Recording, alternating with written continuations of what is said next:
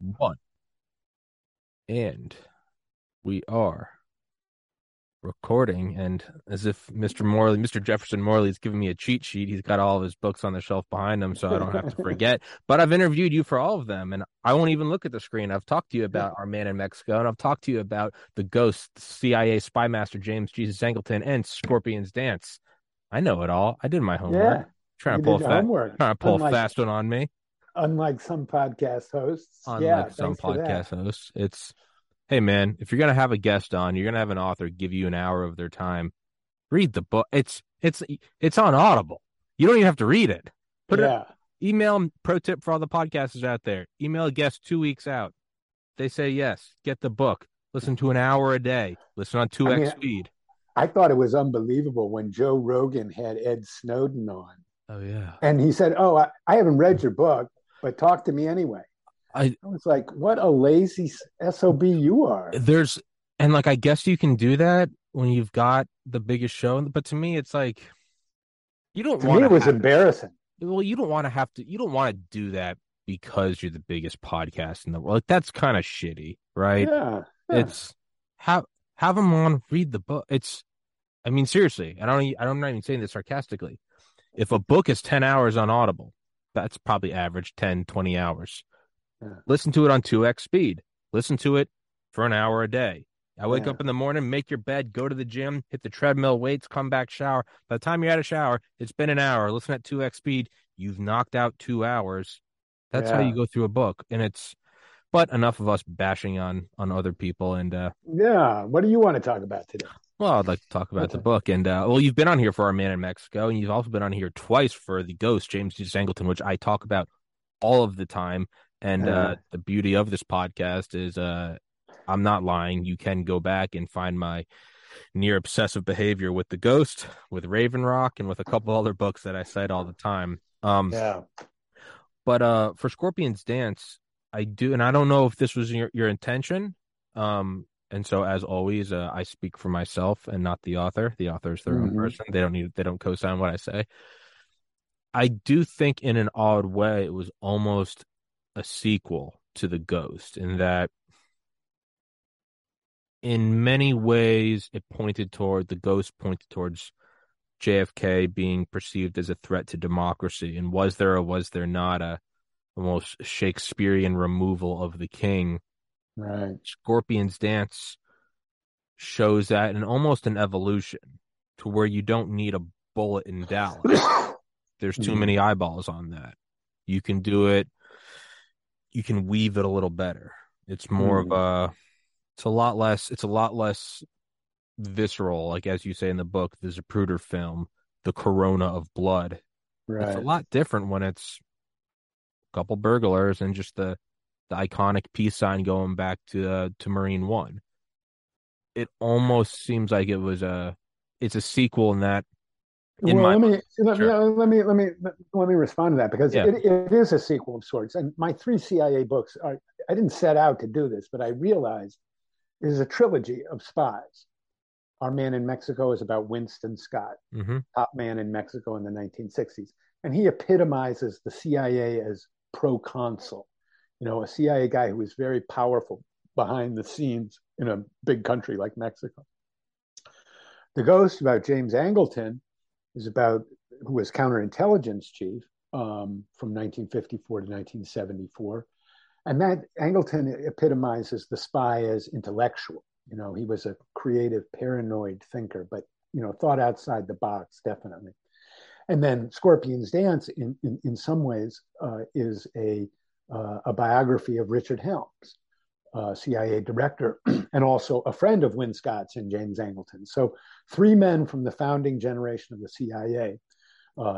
Scott, the CIA man, as proconsul; Angleton, the CIA man, as intellectual; and Dick Helms, the CIA man, the spy, as bureaucrat, right? And they each epitomize those styles. So yeah, the book does follow a chronological it does cover the same territory, and it is a progression when it comes to JFK, because the Scorpion's Dance really focuses on the relationship between Richard Helms the eighth director of the CIA, and Richard Nixon, the 35th president. And the JFK assassination becomes a subtext between them, with Nixon probing Helms to give him reports on what he called the whole Bay of Pigs thing. Yeah. Yep. So I think that, you know, in the first book, Our Man in Mexico, we see how Win Scott reacts to the Kennedy assassination in Mexico, where Oswald has visited, and Scott knows something about the accused assassin. Then with Angleton, we see the machinations that follow the assassination, where he withholds the CIA's deep and abiding interest in the supposed lone nut, Lee Oswald, from the Warren Commission, and seeks to, in his own words, wait out the Warren Commission. And then we see with Helms parrying, deflecting, dodging Nixon's demands for documents on the whole Bay of Pigs thing, and the tension over the JFK story and how it's still relevant really explodes after the Watergate break-in, when Nixon threatens Helms and says if he doesn't help him with the cover-up, it could blow the whole Bay of Pigs thing. And so that subtext of how the assassination took place in the eyes of the CIA in the first two books, and now what was the legacy, what was the aftermath of the assassination at the highest levels of power, you know, and behind closed doors, where men of power like Helms and Nixon, I wouldn't say they were honest with each other, but, you know, they were more blunt, and they were wielding power against each other. So that's how I think that Scorpion's Dance is a sequel to these other books. Now, I gather from the tenor of your remarks that you were saying that somehow, like, the CIA removed Richard Nixon from the scene. Was that your implication?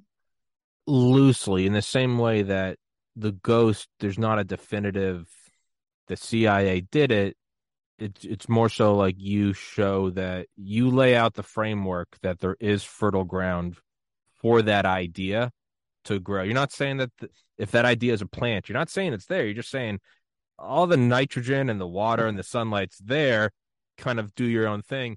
In Scorpion's Dance, you do see it as sort of a, well, one, it's almost not to hold water for the CIA, but it's almost like they're put in a spot. If Nixon's saying, you know, the whole Bay of Pigs thing,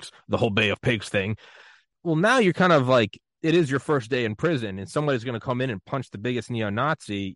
That guy's either going to make a name for himself, or you got to knock out the new guy. You're kind of put in a fight or flight area, and I don't really see the men of the CIA taking the whole flight area. So I say that to say,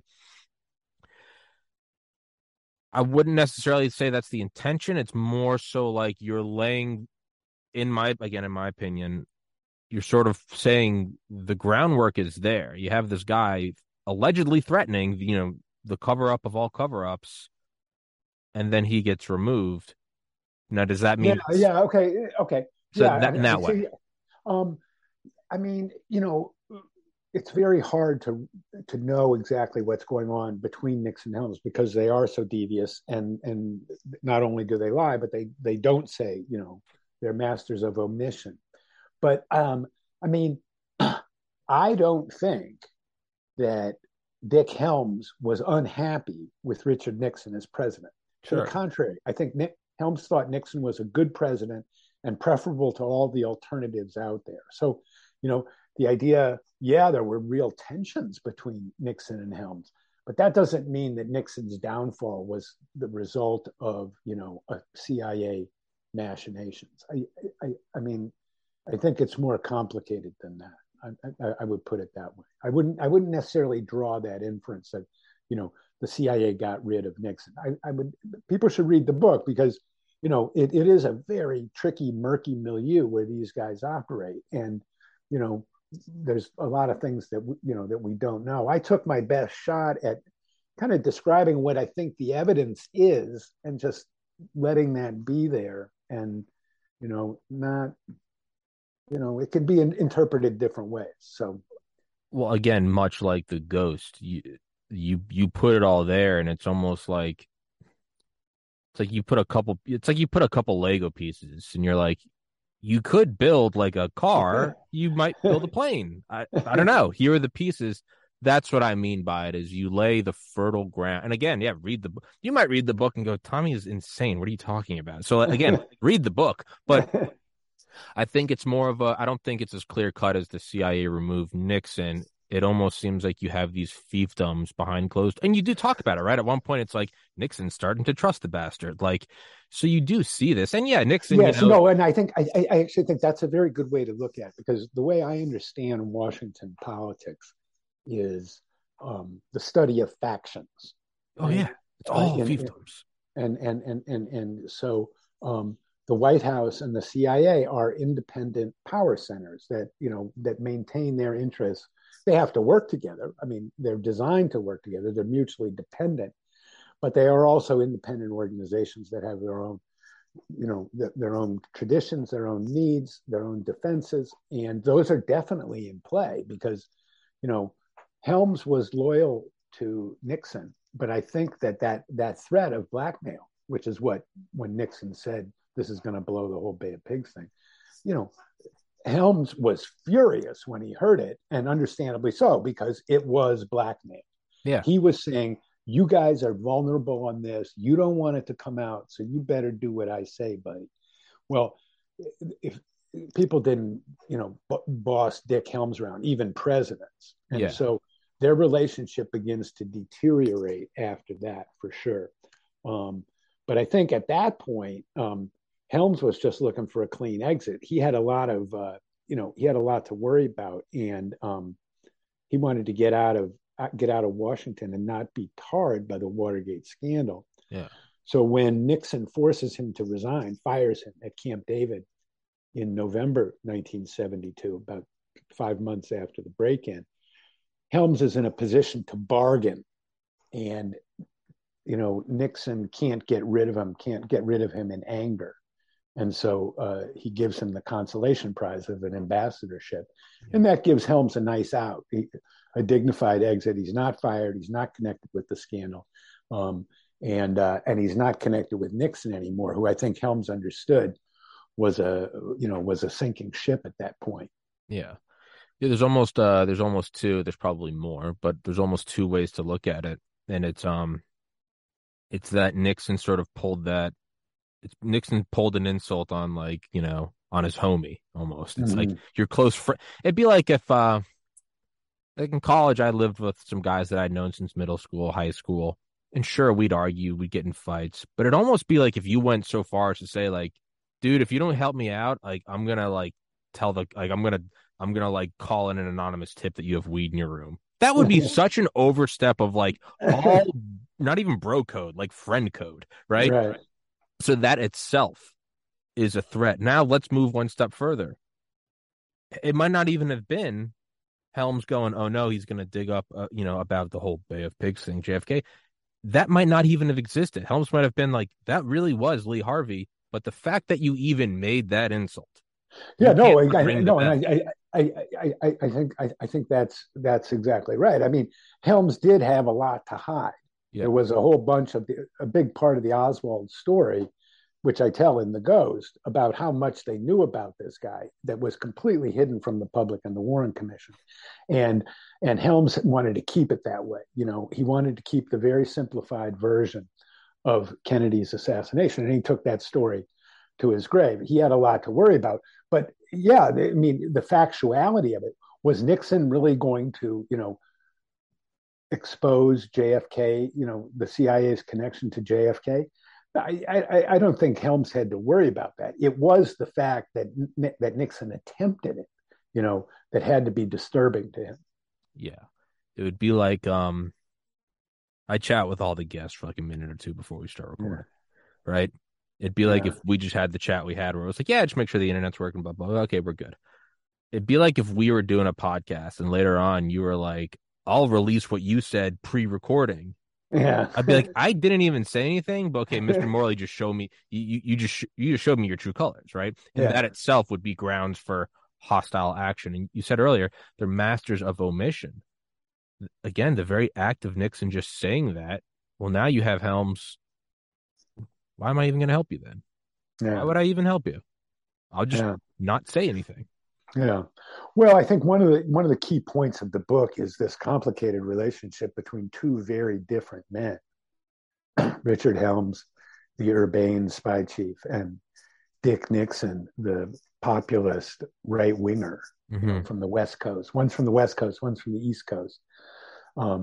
You know, one's very smooth and the other's very awkward, you know.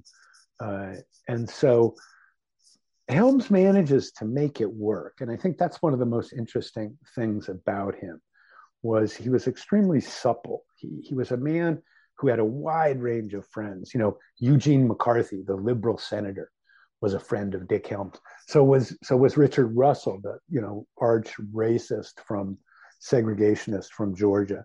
Helms was very smooth. And, you know, I interviewed people who knew Dick Helms and, you know, they just loved the guy. Sure. You know, he was an impressive, you know, he was an impressive man, you know, very knowledgeable, very poised. And, you know, I think Kissinger said, you know, he wasn't afraid to let you know that he knew more than you knew.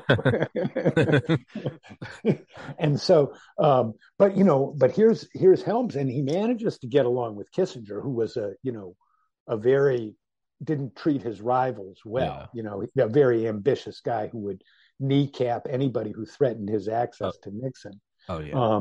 And Nixon himself, you know, a twisted and bitter man with a lot of resentments and insecurities, especially towards East Coast cosmopolitans like Helms, and Helms manages these relationships and stays in. And Helms is, to this day, Helms is one of the longest serving CIA directors, close to 7 years. You know, so he is a canny man who knew how to manage power, and that's one of the big subtexts or one of the big themes of Scorpion's Dance.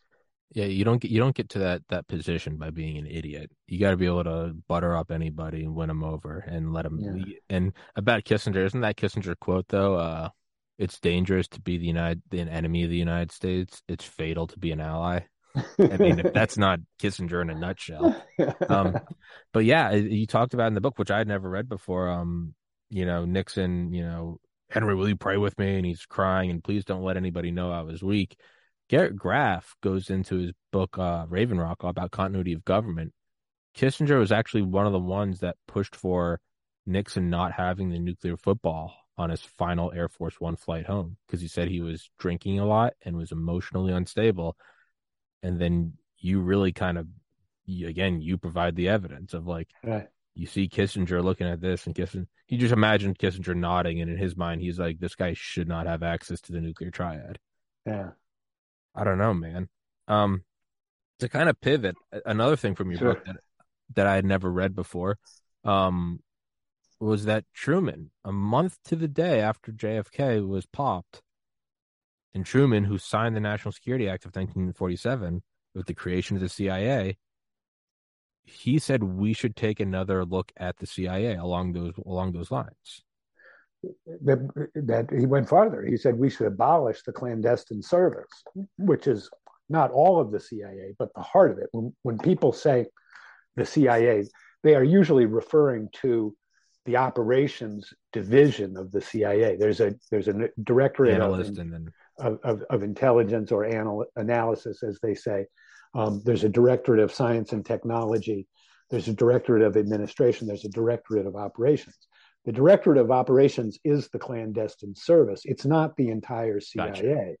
And what Truman said was we should abolish the Operations Directorate 1 month to the day after Kennedy was killed. Now, Truman never explained he never explained that had any connection with Kennedy's assassination. But the coincidence is just too much. It has to be that we do know that he started writing that op-ed that appeared in the Washington Post on December 22nd, 1963. We know that he started writing it on December 9th. That was the day the FBI report came out, which said the president was killed by a lone nut.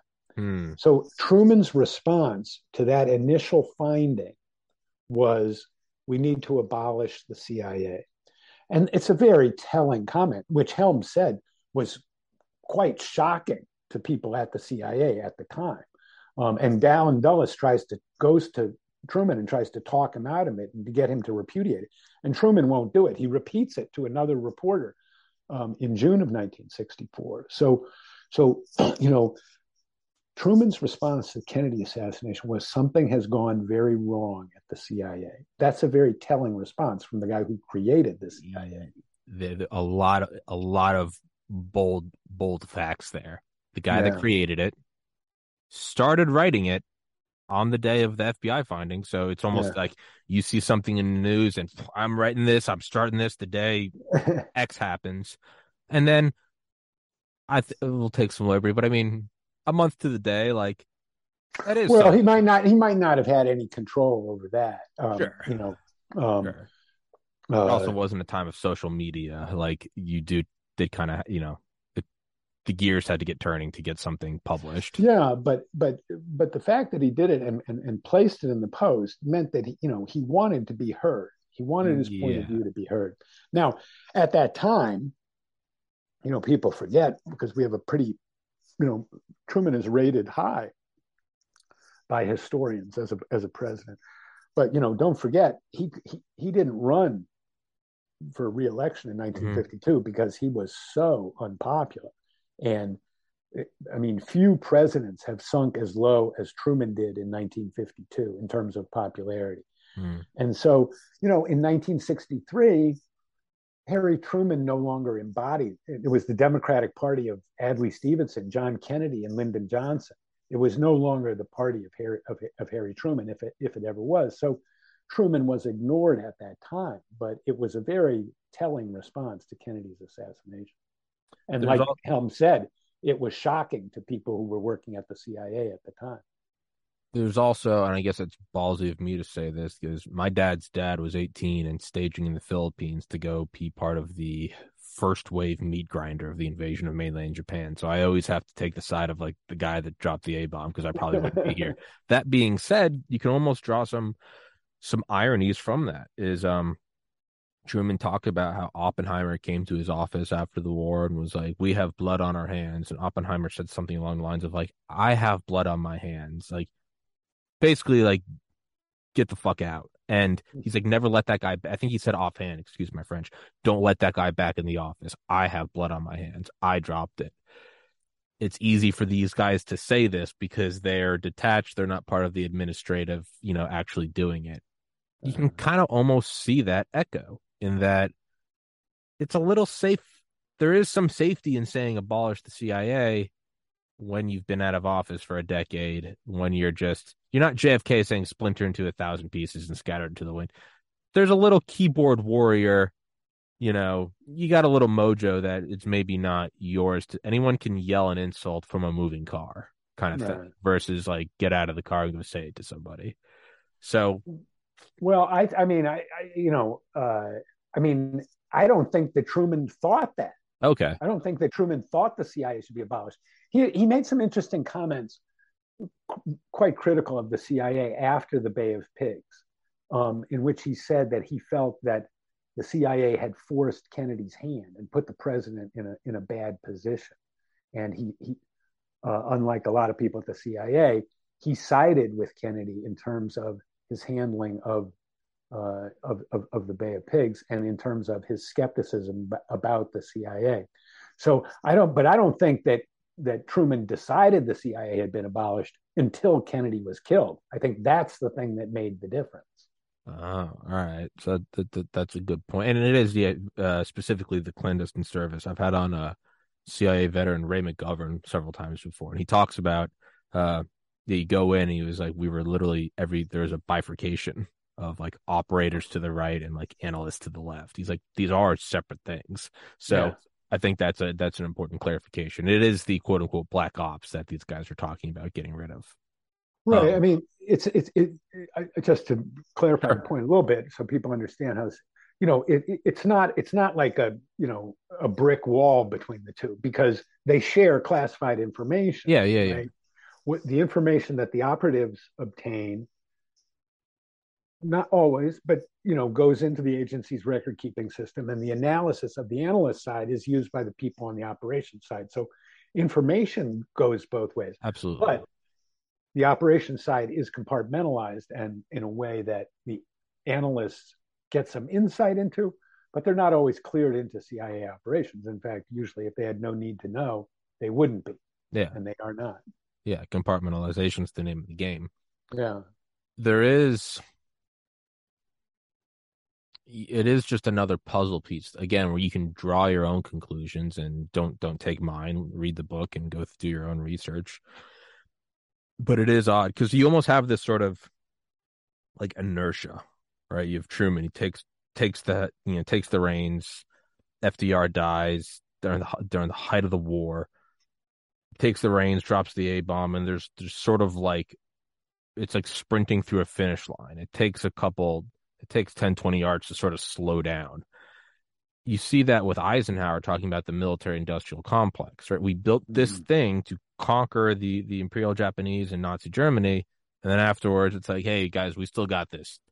We got this beast machine that maybe we don't need or maybe we don't want. You can almost imagine that might have played into Truman, where we have this, it's right after World War II. It's 2 years after. Yeah, we need a National Security Act. Like, this cannot happen again. Just 2 years ago, we're taking pictures of bodies stacked in Auschwitz. Like, you're in this sort of adrenaline, like, this can never happen again. Yeah. Lock it down.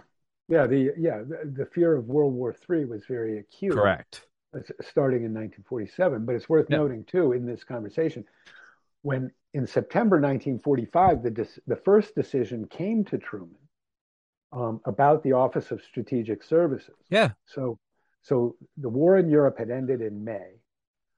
The war in Asia ended in August. And so the war was over. World War II was definitively over. And the question was what to do with the Office of Strategic Services, the first U.S.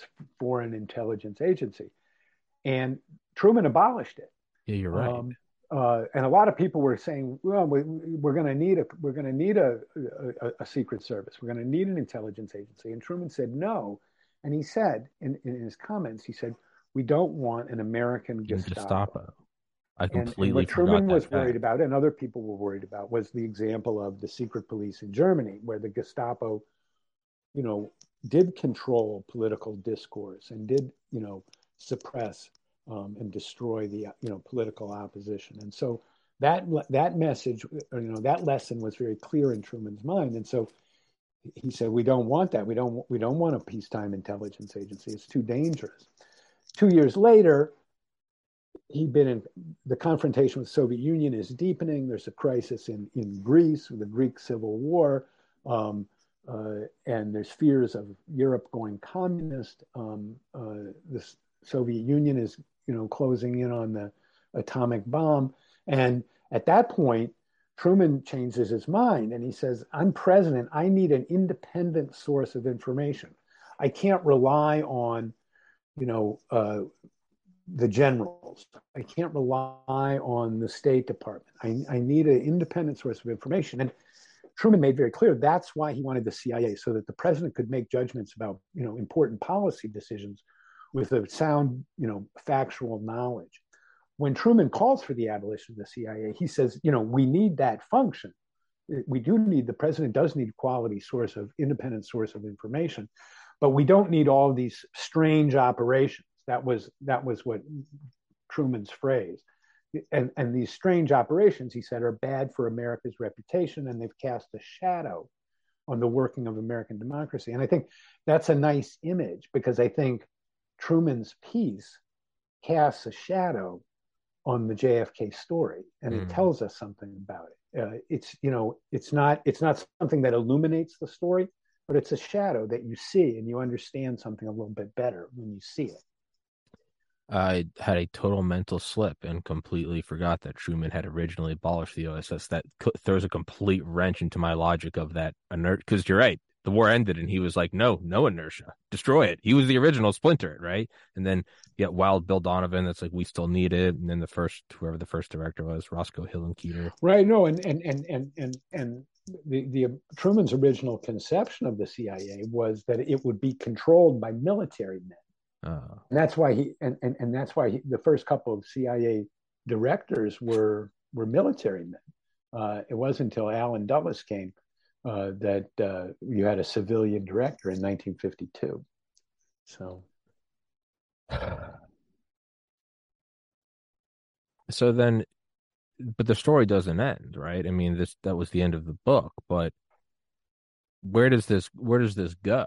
It's because history still goes forward. Now, obviously, there's a hard time writing history, especially about the CIA, because there's almost that that delay of declassification, like a shockwave, and then hearing it, it's probably hard to write, hyper. Well, right, and I mean, I never could have written my book even 20 years ago, because a lot of what I was trying to uncover was what was new in the Watergate story, what was new in the biography of Helms and Nixon, and that stuff was not on the record 20 years ago, or a lot of it. Yeah. So, in terms of how does this shift your perception of not just, we'll just stick with United States politics, about the whole fiefdom thing. I interviewed last year Vince Sheffalo, who's former undercover ATF, and great book called Rat Snakes, all about neo-Nazis and the Klan and bikers and whatever, assembling guns back before 3D print, whatever. But it was really cool because primarily it moved my juvenile viewpoint of you go to work and have your 9 to 5, like the cops, police society, and then like the CIA looks abroad and the president does whatever, pardons the turkey. And I start to see it more of you look under the hood, and it was all fiefdoms, and it was the FBI and the DEA, not just federal fiefdoms, but then you have the quote unquote bad guy fiefdoms, and you have to control the different fiefdoms because they all had you have the bikers here, then you have the Klan in Georgia, and then you have the Black Panthers and wherever. And I start to view it more as you zoom in on Google Earth to the nation, and then all of a sudden you see a bunch of states and you're like, wait, what are those? And you zoom in and then you see a bunch of counties and you're like, what are these? And how does that change your perception about the machinations of Washington, where you do start to see these are very powerful? Well, yeah, I mean, and so what you have to do is, you have to look at the self-serving narratives that these institutions put out, how they justify themselves, how they get their budgets, right? It's all about a competition for money and authority in Washington. So I've always looked at factional, look at politics as the study of factions, just because, that's the way power works. And so that doesn't mean that, the three branches of government and constitution, all of that aren't important. But those are superficial narratives, myths, really, that we buy into in order to make public life and democratic life possible. But if you look at the struggle for power, okay, and that's what Scorpion's Dance is about. It's about the struggle for power between Nixon and Helms and how each man manages their power. It's not just two individuals, right? It's two guys who are representing and who embody institutions. So their personalities matter a lot, but the way that they define themselves, the way that they define their interests are very much shaped by the institutions. And what both men found out during Watergate was, that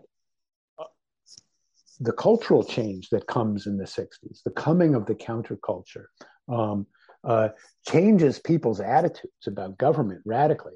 The transformation of American public opinion between 1964 and 1974 is amazing. In 1964, the CIA is popular. They're the good guys. They can do whatever they want. Nobody's going to ask any questions. From right to left, that's pretty much the consensus. In 1974, the CIA has been exposed, being involved in domestic politics, spying, assassinations, mind control experiments, and the CIA is a virtual pariah, or certainly comes in for a real, thrashing in public opinion, and they really have to change their ways. And so, Nixon and Helms are defending their institutions at a time of deep cultural change, where both the presidency and the CIA are being drastically, radically reevaluated by the mainstream, not the fringe, the mainstream of American politics. There is that sort of like, I don't know what word I would say. It fogs up the clarity of looking in hindsight. It really does sort of screw with your ability to accept the gravity of what was happening at the time. It's very easy when you have these dates that are solidified and you learned about them in a textbook and social studies. You're like, well, this is VE Day and this is VJ Day. And then the president won and Dewey defeats Truman and LOL and JFK, Vietnam. And you just learn it. It's all very neat. It's like a Netflix series. You have one episode and the other. But then you look back at it and it's just how drastic between 45 and 75 from, the soldiers coming home and kissing the nurse in Times Square or whatever. And then it's 30 years later, it's like one president's been shot. Another said that there's a military industrial complex. We have the Cuban Missile Crisis. It's coming out in the Church Committee that like, oh, not only do we have heart attack guns, we're also manipulating people through mind control. And that's before Operation Paperclip. And we lost a war to a peasant army. Farmers, they didn't even have an air force, and they beat us. It was like, talk about a crisis of confidence. Yeah. So from 45 to 75 is a key arc in post-war American history, and all three of my books are really about that arc. Well, that's what I want to ask is, so someone like you who is so immersed in it and so well versed in it, I would imagine, and maybe not, but I would imagine it almost gives you a more steady hand when looking at the world today, where someone like myself's like, oh my God, there's we're going to have nuclear war in Europe, and then this, and then that, and then society's doing this, and Facebook's censoring people versus like, dude, we've been around the block. You do, being an old guy like me, you do have that sense of, this more of a steady, you've been in crisis before. I mean, and when people are kind of jittery, panic, like, is the country going to survive, this tough time we're in, the late 1960s had a similar feel to it, like people didn't know how the movie was going to end. And the old certainties that people had going in, all of a sudden they thought, no, that doesn't apply anymore. So we have been in a situation before, a crisis of democracy that we're in right now. We had a pretty similar, not similar, but we had an equally profound crisis of institutions in the late 1960s. So maybe that gives us, some hope that, that we can overcome these.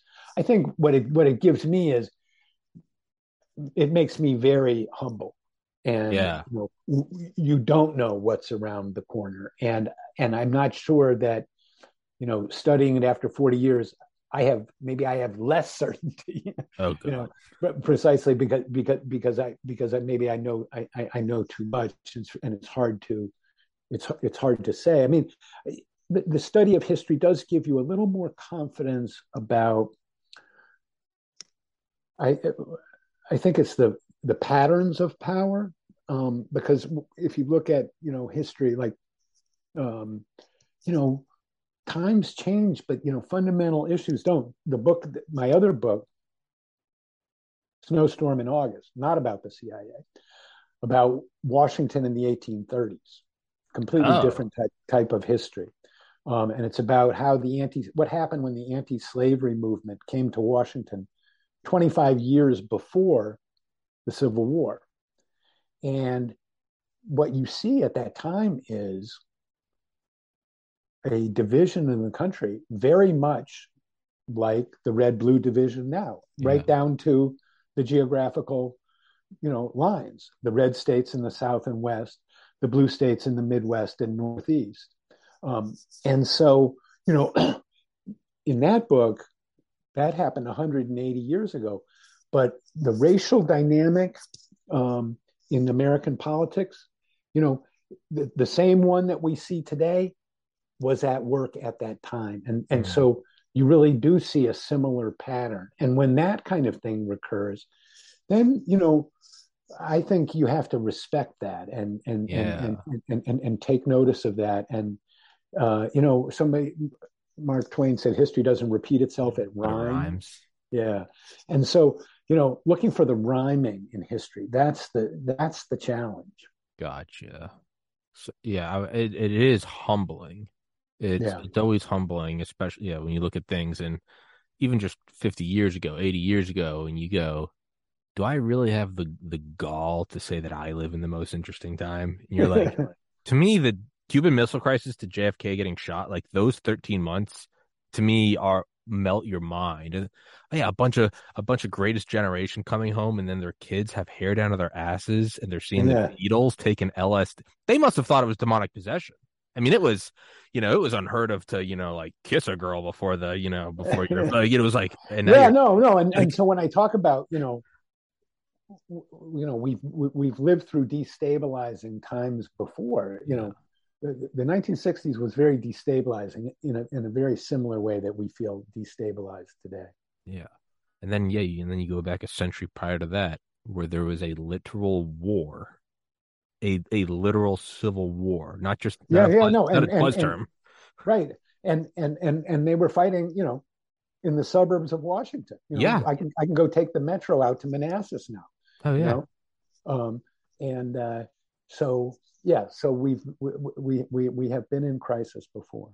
Yeah, and I know I gotta let you go, but I went to the University of Georgia, which is the oldest public college in the United States, and there was a building right near the earliest part of campus you could go to, and I forget what it is now, but it was a debate hall where, at the time they were debating like Obamacare, but it was like, there was a history of like, they debated the pro and anti-slavery movement here. And I was just like, that always humbled me a bit, where I was like, hold on, like this is, you're in a big ocean of history. Like I understand where you are. What was the name of the Snowstorm in August? Snowstorm in August, yeah. Dude, I'd love to have you on for that, because we've done Our Man in Mexico, we've done The Ghost, and we've done Scorpion's Dance. I'll be honest, a total change of pace, but in some ways, a book I really like, because it has a lot of, frankly, it's melodramatic. There's a chase scene. Yeah. There's a guy on the gallows. There's a three courtroom trials that are, sensational, each in their own way, and interesting characters. An older woman, a mixed race guy, a slave, a politician, and so, yeah. Listen to the book. There's a good audio book version of it if you want, and I'd love to talk about that. I love that book. I'd love to, man. Let's definitely change up. Let's change the. Maybe we'll move away from the gravitational black hole that is JFK. Although I love it, and your books are fantastic. Because I know very little about that. I'm learning history sort of going backwards. In 2018, I really started looking into the Cold War, and I've been moving for. I'm just now getting back to like the 30s and 20s, and yeah, I'm down to go. It's unknown territory. But. I've kept you longer than I said I would, and so we'll wrap this one up. Mr. Jefferson Morley, I will put the description to the book. I will put the link to the book in the description. Good Lord. And check it out. It is a Shakespearean. You do realize that it's all just fiefdoms under, again, the public, the conscious myth that we all agree to of, there's just these three branches and 9 to 5, and then you retire, and it's like, there is a war going on behind the scenes, covert and not so covert, all the time. Mr. Morley, yet again, thank you so much. You're a fantastic author. I wouldn't keep having you on if I didn't love your work. You're a cool guy. I'll put the link to the book in the description. Please go get it, guys. It's 12-hour listen. It's fantastic. Thank you so much. I'll email you about the next episode. Tommy, thanks for having me. I look forward to talking again. Yes, sir. Thank